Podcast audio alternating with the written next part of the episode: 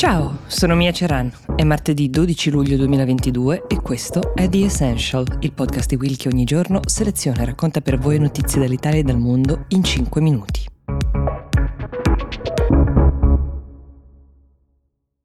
È appena uscita un'inchiesta guidata dal Guardian, insieme alla collaborazione dell'ICIG, che è il consorzio internazionale di giornalismo investigativo, che riguarda Uber. Infatti l'inchiesta prende il nome Uber Leaks. Figurano in questa inchiesta nomi eccellenti come quello di Macron, quello di Scholz, ma anche quello di Matteo Renzi. E le accuse mosse sia all'azienda di trasporto privato che alle figure politiche coinvolte non sono proprio leggere. In particolare Emmanuel Macron avrebbe fatto di tutto e di più, ecco l'accusa è un po' quel di più, per agevolare Uber in Francia, più di quello che consentano le norme vigenti in tutta Europa in materia di lobbying, ovvero quelle che regolano i rapporti che gli esponenti di un'azienda come Uber possono avere con figure politiche di spicco. Ci sarebbero stati degli incontri non formalmente registrati, degli accordi privati, degli scambi di mail che dimostrerebbero la non equidistanza del presidente francese rispetto a una vicenda che, come è successo anche in Italia,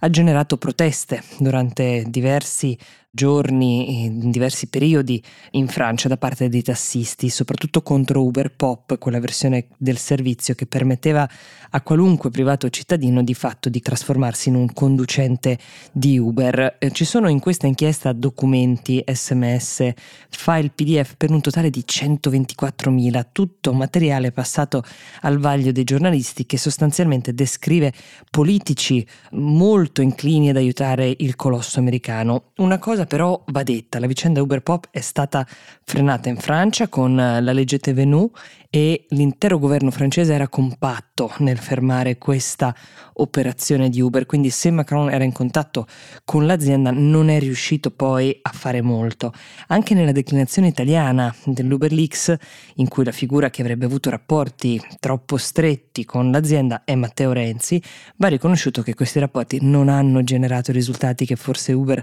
sperava, visto che non è stata passata alcuna legge in favore. Sicuramente restano discutibili alcune affermazioni di figure apicali di Uber senza grandi remore che si auguravano degli scontri di piazza che degenerassero e diventassero persino violenti. Parliamo ovviamente delle proteste dei tassisti per poter poi lavorare più agilmente sembrando i buoni e gli alfieri del progresso di fronte all'opinione pubblica. Come spesso accade, anche questa vicenda parte da un ex lobbista di Uber che ha guidato appunto lo sforzo dell'azienda per lavorare con i governi di tutta Europa per diversi anni, si chiama Mark McGann e pare sia lui ad aver condiviso quei 124.000 documenti dichiarandosi in parte responsabile ma principalmente succube di quella che lui definisce una cultura aziendale tossica con una malsana capacità di penetrare i gangli del potere di troppi paesi. Uber ha fatto sapere a commento che negli anni sono stati sicuramente commessi dei passi falsi,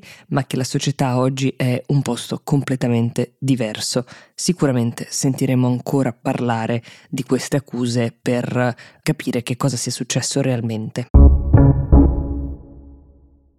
A pochi giorni dallo shock con cui il Giappone ha accolto la notizia dell'assassinio dell'ex presidente Shinzo Abe, eh, nelle ore in cui le figure più importanti del governo nipponico si sono strette alla veglia per eh, il defunto, ci sono già una serie di conseguenze politiche rilevanti da segnalare. Intanto che le elezioni che si sarebbero tenute subito dopo questo evento, quelle per le quali anche Shinzo Abe era impegnato in una serie di incontri pubblici, tra cui quello in cui un ragazzo appunto gli ha sparato, sono state stravinte dall'attuale coalizione di governo guidata dai liberal democratici di cui faceva parte anche Abe. Risultato che ha reso ancora più solida la maggioranza con la quale si appresta il governo a proporre modifiche strutturali alla Costituzione pacifista del Giappone. Vi avevamo già raccontato nella puntata di sabato come in Giappone, ad esempio, sia difficilissimo entrare in possesso di armi da fuoco, tanto che quella dell'assassino dell'ex presidente era stata fabbricata artigianalmente.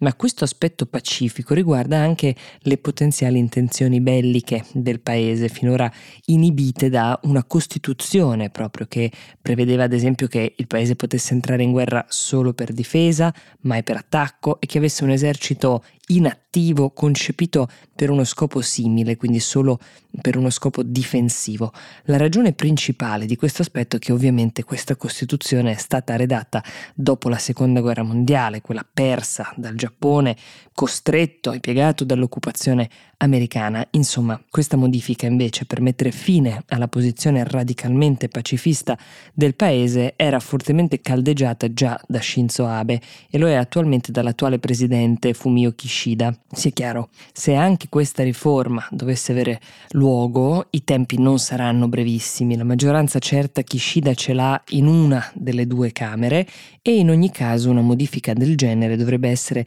vidimata, diciamo, da un referendum popolare e non è detto che i giapponesi siano pronti ad un cambio di passo di questo genere. The Essential per oggi si ferma qui, io vi do appuntamento a domani e vi auguro una buona giornata.